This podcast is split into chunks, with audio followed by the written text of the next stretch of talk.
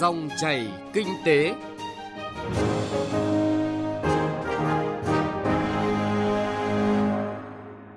Biên tập viên Hà Nho xin chào quý vị và các bạn. Chương trình dòng chảy kinh tế hôm nay, chúng tôi chuyển tới quý vị và các bạn những nội dung chính sau. Khôi phục hoạt động vận tải hành khách đảm bảo an toàn phòng dịch. Chuyên mục Cà phê Doanh nhân là cuộc trò chuyện với doanh nhân Trịnh Xuân Giáp với thông điệp phát triển kinh doanh bền vững luôn vì sức khỏe người tiêu dùng với sự tử tế và tính kỷ luật cao. Trước tiên là những tin tức kinh tế nổi bật. Thưa quý vị và các bạn, do tác động của dịch COVID-19, hoạt động sản xuất kinh doanh của phần lớn doanh nghiệp bị ảnh hưởng đáng kể. Khảo sát nhanh của Viện Năng suất Việt Nam thuộc Tổng cục Tiêu chuẩn Đo lường Chất lượng Bộ Khoa học và Công nghệ đối với gần 200 doanh nghiệp cho thấy các doanh nghiệp thường gặp một số khó khăn chính như thiếu nguồn nguyên liệu sản xuất, sản phẩm đầu ra bị tồn động, thu hẹp quy mô lao động hay năng suất lao động giảm rõ rệt. Nếu không có giải pháp khắc phục phù hợp kịp thời, phần lớn doanh nghiệp sẽ không thể trụ vững. Nhằm chia sẻ những xu hướng các giải pháp quản trị doanh nghiệp để ổn định sản xuất kinh doanh và cải tiến năng suất lao động sau đại dịch COVID-19, Viện Năng suất Việt Nam cho biết Viện đã lên kế hoạch để ngày 28 tháng 4 tới đây tổ chức chương trình trao đổi tư vấn miễn phí bằng hình thức trực tuyến cho các doanh nghiệp với chủ đề Giải pháp hỗ trợ doanh nghiệp phục hồi và duy trì hoạt động sản xuất kinh doanh áp dụng công nghệ tiên tiến vào hoạt động kiểm toán, hiệu quả bước đầu đáng khích lệ. Thời gian qua, những kết quả của việc ứng dụng thành tiệu khoa học công nghệ vào trong hoạt động kiểm toán của kiểm toán nhà nước không những góp phần tăng thêm tiện ích cho công tác kiểm toán của kiểm toán viên, giúp nâng cao hiệu quả kiểm toán, mà còn đặt ra yêu cầu đổi mới sáng tạo của hoạt động kiểm toán trong thời đại công nghệ số. Đặc biệt trong bối cảnh dịch COVID-19 đang diễn biến phức tạp, đây cũng là cơ sở cho việc triển khai các hoạt động công nghệ thông tin của kiểm toán nhà nước trong thời gian tới để phù hợp với định hướng xây dựng chính phủ điện tử, phát triển xã hội số, nền kinh tế số ở Việt Nam. Tổng Kiểm toán Nhà nước đã phê duyệt chiến lược phát triển và kiến trúc tổng thể công nghệ thông tin của Kiểm toán Nhà nước giai đoạn 2019-2025, tầm nhìn đến năm 2030. Chiến lược cũng xác định lộ trình phù hợp sớm chuyển quy trình kiểm toán truyền thống sang quy trình kiểm toán số và phương thức kiểm toán dữ liệu lớn của các công nghệ số tiên tiến. Thông qua việc ứng dụng thành tựu khoa học công nghệ và hoạt động kiểm toán nói riêng của kiểm toán nhà nước còn thể hiện vai trò tiên phong, dẫn dắt của kiểm toán nhà nước trên cương vị chủ tịch ASOSAI nhiệm kỳ 2018-2021 Bên cạnh vai trò điều hành hoạt động của tổ chức ASOSAI, Kiểm toán Nhà nước Việt Nam đã và đang từng bước khẳng định vị thế của mình với các tổ chức kiểm toán quốc tế, các thành viên ASOSAI về quyết tâm đổi mới mình bằng những cam kết và hành động cụ thể. Dịch bệnh tác động làm tăng cơ hội chuyển đổi số của cách mạng công nghệ 4.0 đang dần thay đổi phương thức mua bán và quản lý bất động sản. Đặc biệt, cú sốc COVID-19 đã thúc đẩy ứng dụng công nghệ vào lĩnh vực bất động sản nhanh hơn với điều kiện bình thường. Theo đó, công nghệ sẽ được vận dụng vào các quá trình tư vấn phát triển dự án bằng cách sử dụng nền tảng platform liên quan đến việc thu thập dữ liệu và thông tin, tiếp thị giúp người mua có cái nhìn trực quan, chính xác giống như đang có mặt tại dự án. Ứng dụng ra đời nhằm giải quyết những điều mà thị trường Việt Nam còn thiếu. Sản phẩm được phản ánh gần như chính xác từ xa, giúp doanh nghiệp tiết kiệm chi phí quảng cáo, nguồn nhân lực, khách hàng nhanh chóng đưa ra quyết định. Nhiều ưu đãi cho xe lắp ráp tại dự thảo nghị quyết về các nhiệm vụ giải pháp tháo gỡ khó khăn cho sản xuất kinh doanh, thúc đẩy giải ngân vốn đầu tư công trong bối cảnh đại dịch COVID-19, Chính phủ đã yêu cầu Bộ Tài chính báo cáo Chính phủ cho ý kiến để trình Quốc hội về việc điều chỉnh giảm 50% lệ phí trước bạ khi đăng ký ô tô sản xuất lắp ráp trong nước tới hết năm nay nhằm kích thích tiêu dùng và các chính sách ưu đãi về thuế tiêu thụ đặc biệt đối với ngành ô tô nội. Cùng với đó là miễn giảm 50% thuế giá trị gia tăng cho các hàng hóa dịch vụ gặp khó khăn. Như vậy với ngành ô tô, ngoài đề xuất giảm 50% lệ phí trước bạ sắp tới, còn có thể được hưởng ưu đãi về thuế giá trị gia tăng và cả thuế tiêu thụ đặc biệt. Những điều này hứa hẹn giá ô tô sẽ tiếp tục giảm.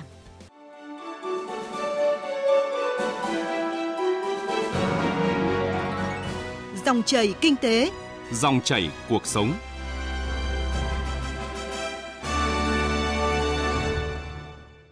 Thưa quý vị và các bạn, trước tình hình dịch COVID-19 được kiểm soát tốt tại Việt Nam, các hoạt động vận tải được tổ chức lại nhằm khôi phục huyết mạch giao thông và phải đảm bảo an toàn phòng chống dịch bệnh, nhất là dịp nghỉ lễ 30 tháng 4 và 1 tháng 5 đang đến, theo chỉ đạo của chính phủ. Trong chương trình dòng chảy kinh tế hôm nay, chúng tôi chuyển tới quý vị và các bạn những thông tin chi tiết.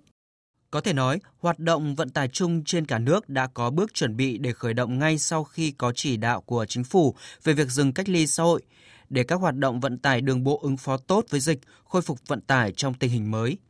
Tổng cục Đường bộ Việt Nam thông báo kịp thời tới các sở giao thông vận tải và các cục đường bộ địa phương phối hợp thực hiện nhằm đảm bảo hoạt động vận tải an toàn, tránh chủ quan lơi là trong các hoạt động vận tải nói chung. Việc này đã được lãnh đạo Tổng cục Đường bộ họp và thống nhất để đảm bảo hoạt động theo đúng tinh thần chỉ đạo của Thủ tướng Chính phủ, an toàn nhất cho người dân. Ông Nguyễn Văn Huyện, Tổng cục trưởng Tổng cục Đường bộ Việt Nam cho biết. Công tác chuẩn bị giao toàn thì cũng tổng cục sẽ đi kiểm tra yêu cầu chỉ đạo các cái cục. Tất cả các cái đơn vị đều phải chuẩn bị ờ, phương tiện, thiết bị và bố trí, cử lãnh đạo trực đảm bảo công tác trật tự an toàn giao thông. Và kết hợp với các cái thanh tra của sở giao thông để mà làm cái công tác đảm bảo cho thông thoát tại các cái điểm nóng và đặc biệt là ờ, về công tác quản lý vận tải là chuẩn bị xe, các sở người ta đã chuẩn bị tinh thần xe rồi hết rồi. Các cái tình trạng kiểm tra tình trạng xe, riêng cái đối với lái xe là phải kiểm tra tuyệt đối. Các cái đơn vị kinh doanh vận tải cũng như sở Đối với vận tải đường sắt, hoạt động vận tải hàng hóa ít ảnh hưởng nhất khi dịch COVID-19 xảy ra. Tuy vậy, sau thời gian giãn cách, hoạt động vận tải nội địa đã nhanh chóng phục hồi. Đối với vận tải hành khách sẽ được chú trọng nhất là phục vụ các tuyến vận tải dịp 30 tháng 4 mùng 1 tháng 5 này, đảm bảo an toàn cho hành khách. Việc này đã được lãnh đạo Cục Đường sắt Việt Nam phối hợp với Tổng công ty Đường sắt có các bước rà soát và đưa ra lịch vận hành chạy tàu. Cục trưởng Cục Đường sắt Việt Nam, ông Vũ Quang Khôi cho biết kế hoạch chi tiết. Chứ còn về hành khách, do cái lượng đi lại và ảnh hưởng này thì là hành khách ờ, có giảm. Theo dõi thì là hiện nay là một số cái chuyến ngắn như là Hà Nội Vinh hay là Thành phố Hồ Chí Minh, Phan Thiết vân vân sụt giảm nên là 3 4 chuyến đã cắt giảm. Để đối phó cái này vừa qua thì cục cũng chỉ đạo tổng công ty đường sắt Việt Nam là yêu cầu là không được cắt giảm biểu đồ chạy tàu để nguyên biểu đồ chạy tàu công bố để các doanh nghiệp là chọn thời điểm để doanh nghiệp vận tải người ta chạy mặt khác thì là để tránh cái thiệt hại cho doanh nghiệp, vận tải hàng hóa thì cục đã họp và chỉ đạo các doanh nghiệp là căn cứ vào cái thực tế của cái dịch covid này, kiểm soát các cái hợp đồng để tránh trường hợp thiệt hại khi mà dịch bệnh tiếp tục diễn biến xấu thì hiện nay các doanh nghiệp kiểm soát tốt cái hợp đồng này. Bị ảnh hưởng nặng nề nhất trong hoạt động vận tải thời gian dịch bệnh là ngành hàng không, thì nay sau thời gian cách ly, các doanh nghiệp hàng không cũng có phương án khởi động cụ thể và thông báo kịp thời qua website, các phương tiện truyền thông, đưa thông tin kịp thời tới khách hàng với sự chuẩn bị kỹ lưỡng cho các kịch bản phục hồi. Hiện nay, các đường bay nội địa đã được các hãng có kế hoạch tăng chuyến phục vụ hành khách. Ngay cuối tuần trước, Vietnam Airlines Group gồm Vietnam Airlines, Jetstar Pacific và Vasco đã có bước chuẩn bị để tăng cường khai thác các đường bay nội địa, từng bước khôi phục cầu nối kinh tế giữa các địa phương. Cụ thể, từ ngày 23 tháng 4 đến ngày 30 tháng 4, Vietnam Airlines sẽ khai thác đường bay giữa Hà Nội và Thành phố Hồ Chí Minh với tần suất 4 đến 6 chuyến một ngày, sau đó tăng lên 11 chuyến một ngày từ tháng 5 năm nay. Các đường bay giữa Đà Nẵng và Hà Nội, Thành phố Hồ Chí Minh được khai thác với tần suất từ 1 đến 2 chuyến một ngày và tăng lên 4 đến 5 chuyến một ngày từ tháng 5 năm nay. Đối với các đường bay còn lại, Vietnam Airlines sẽ từng bước mở rộng hoạt động với thời điểm khai thác trở lại khác nhau trên từng đường bay, đồng thời phối hợp với Jetstar Pacific thực hiện các chuyến bay liên danh trên một số đường bay trong giai đoạn từ ngày 24 tháng 4 đến ngày 30 tháng 4 năm nay.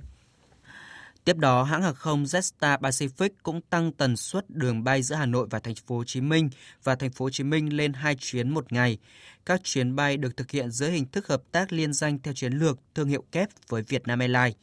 Còn đối với công ty bay dịch vụ hàng không Vasco,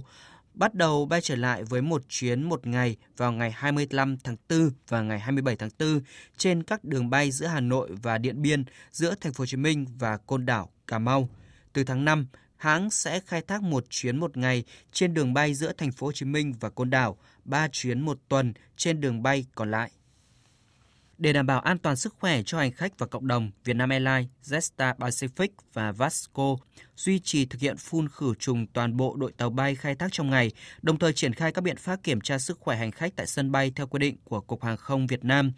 Tổ bay gồm phi công, tiếp viên đều được trang bị khẩu trang, găng tay, kính mắt và khăn giấy tẩm cồn. Hành khách đi máy bay trong thời gian này được yêu cầu đeo khẩu trang trong suốt hành trình bay. Lịch bay trong giai đoạn này sẽ được các hãng điều hành linh hoạt theo tình hình khai thác thực tế. Trong trường hợp kế hoạch thực hiện chuyến bay phải thay đổi, hành khách sẽ được hỗ trợ đổi ngày bay hoặc đổi hành trình theo quy định hiện hành với tiêu chí phục vụ hành khách tốt nhất, đảm bảo khoảng cách theo đúng hướng dẫn của Cục Hàng không Việt Nam. Hãng hàng không Bamboo Airways cũng vừa thông báo tới các khách hàng lịch vận chuyển từ ngày 23 đến ngày 30 tháng 4 với lịch khai thác trở lại các đường bay nội địa. Đơn cử đường bay có tần suất cao nhất là từ Hà Nội, Thành phố Hồ Chí Minh với 4 chuyến khứ hồi một ngày. Hãng hàng không Vietjet tăng tần suất khai thác các chuyến bay khứ hồi chở khách giữa Hà Nội và Thành phố Hồ Chí Minh lên 6 chuyến mỗi ngày, tăng tần suất khai thác các chuyến khứ hồi chở khách giữa Hà Nội, Thành phố Hồ Chí Minh và Đà Nẵng lên 3 chuyến mỗi ngày và khai thác một chuyến khứ hồi mỗi ngày với một số chặng bay nội địa khác theo đúng quyết định của Bộ Giao thông Vận tải và Cục Hàng không Việt Nam đối với hãng tính từ ngày 23 tháng 4 đánh giá chung về khả năng phục hồi của hoạt động vận chuyển hàng không, nhất là công tác phối hợp chặt chẽ thường xuyên để tạo điều kiện cho các doanh nghiệp hoạt động an toàn trong dịch bệnh. Ông Đinh Việt Thắng, Cục trưởng Cục Hàng không cho biết. Thế còn bản thân cục thì hiện nay chúng tôi cũng đã liên hệ chặt chẽ với tất cả các doanh nghiệp các hãng không là có cái đường dây báo cáo trực tiếp không chỉ tình hình hoạt động đâu mà còn số lượng khách thống kê phân loại hành khách để mà chúng ta đánh giá còn phục vụ cho hoạt động vì bản thân một hãng không là những cái thay đổi là nó sẽ tác động rất lớn về khai thác đội tàu bay về vấn đề luồng khách rồi vấn đề xử lý rất nhiều cái phải xử lý chia sẻ với nhau khi họ phát triển giúp đỡ nhau thì đây cũng là thời điểm mà các hãng thì cũng căn cứ vào tình hình này thì bắt đầu phải tính cơ cấu lại trong điều kiện rất khó khăn. Vâng thưa quý vị và các bạn, và phần tiếp theo thì chúng tôi xin cung cấp thêm những thông tin mới nhất từ hãng hàng không Việt Nam Airlines có các chương trình kích cầu nội địa như sau. Với chương trình đồng giá 99.000 đồng một chiều đã bao gồm thuế phí là 579.000 đồng một chiều cho tất cả hành trình nội địa.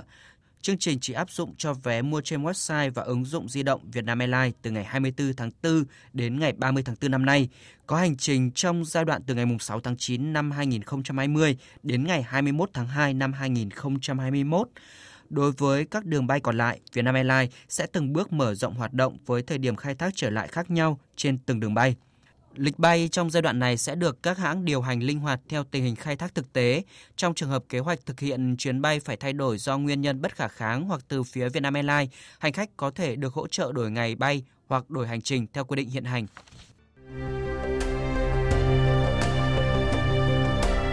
Cà phê doanh nhân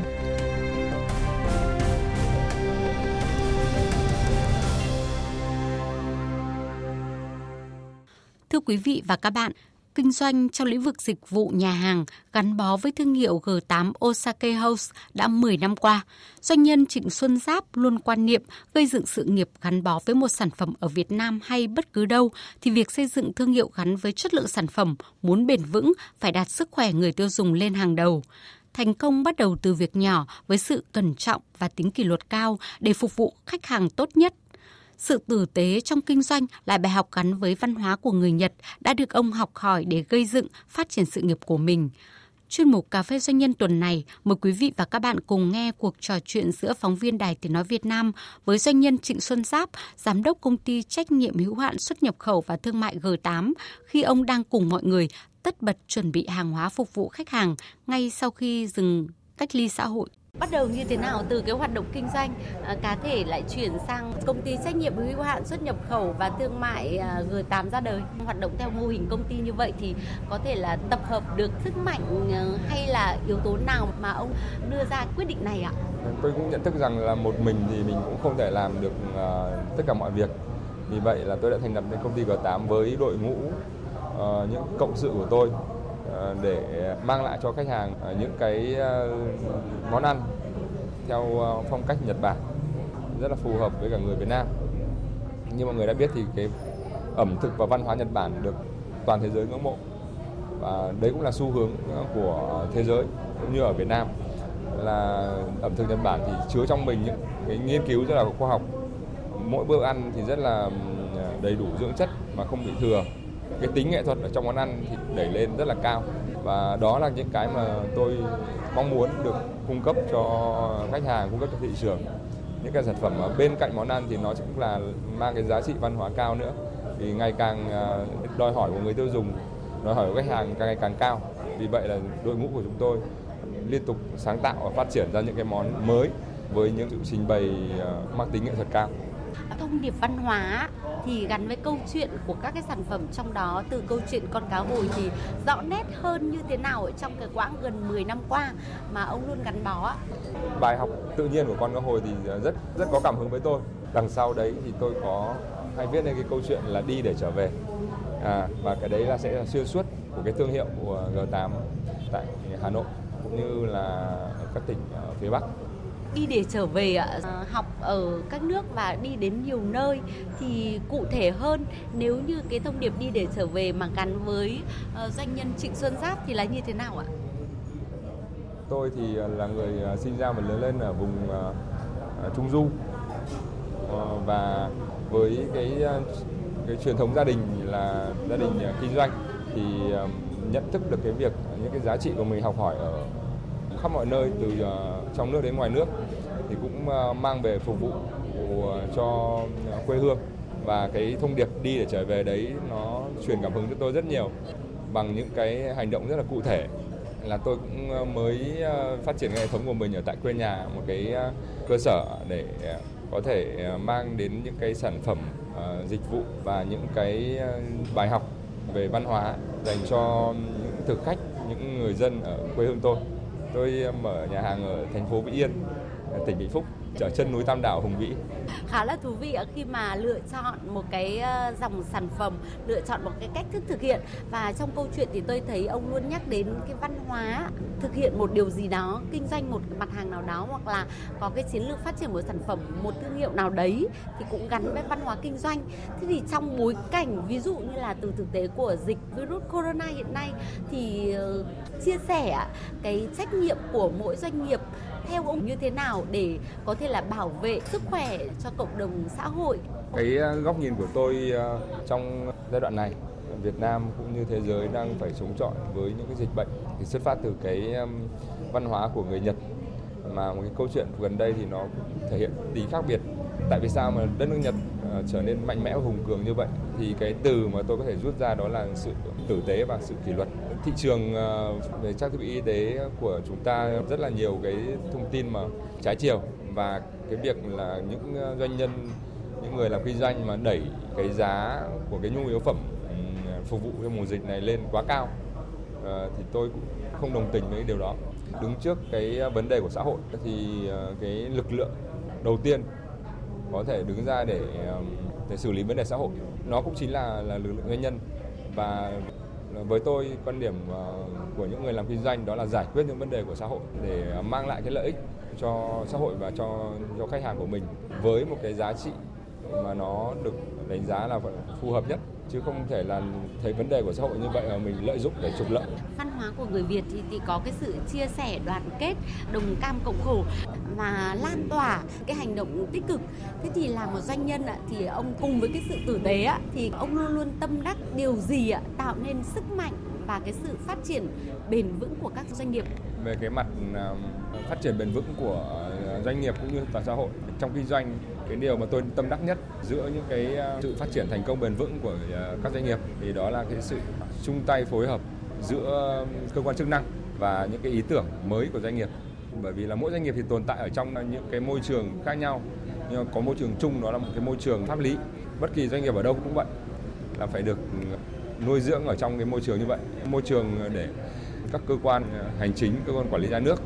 à, tạo điều kiện cho doanh nghiệp phát triển. Thì à, không những doanh nghiệp mà toàn bộ cộng đồng các doanh nghiệp thì sẽ có điều kiện hơn để phát triển một cách bền vững dài lâu. Trong một câu chuyện của ông vừa chia sẻ thì cái cái giá trị của niềm tin, sự tử tế đó là những cái thông điệp mà rất nhiều người chia sẻ với nhau, đặc biệt là các cái doanh nhân. Thế thì năm 2020 là một cái năm mà có những cái dấu ấn đặc biệt thì liên quan đến cái ờ, công việc kinh doanh, cái đường hướng, cái ý tưởng của mình thì ông quan niệm là sẽ làm được một cái điều gì đó là thông điệp của doanh nhân giáp cá hồi không? Kế hoạch là trong 2020 này thì tôi cũng không nằm ngoài cái ờ, xu thế phát triển công nghệ ở Việt Nam cũng như thế giới đó là 1.0 và là tận dụng những nguồn lực xã hội cho ra đời cái ờ, dịch vụ sản phẩm khá độc đáo và nó mang lại sự tiện lợi cho khách hàng đó là những, những cái ngôi nhà cá hồi di động có thể phục vụ ở tại ờ, cái địa điểm các khu chung cư và mang lại cái sản phẩm tươi ngon nhất tiện lợi nhất cho khách hàng. Đây có phải là cái cách thích ứng tốt nhất với dịch virus corona không? Cái đại dịch này là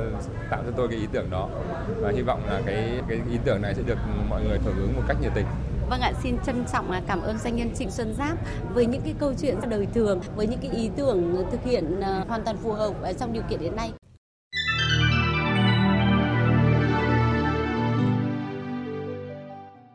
thưa quý vị và các bạn, cuộc trao đổi với doanh nhân Trịnh Xuân Giáp vừa rồi cũng đã kết thúc chương trình Dòng chảy Kinh tế hôm nay. Chương trình do biên tập viên Hà Nho và nhóm phóng viên Kinh tế thực hiện. Cảm ơn quý vị và các bạn đã lắng nghe.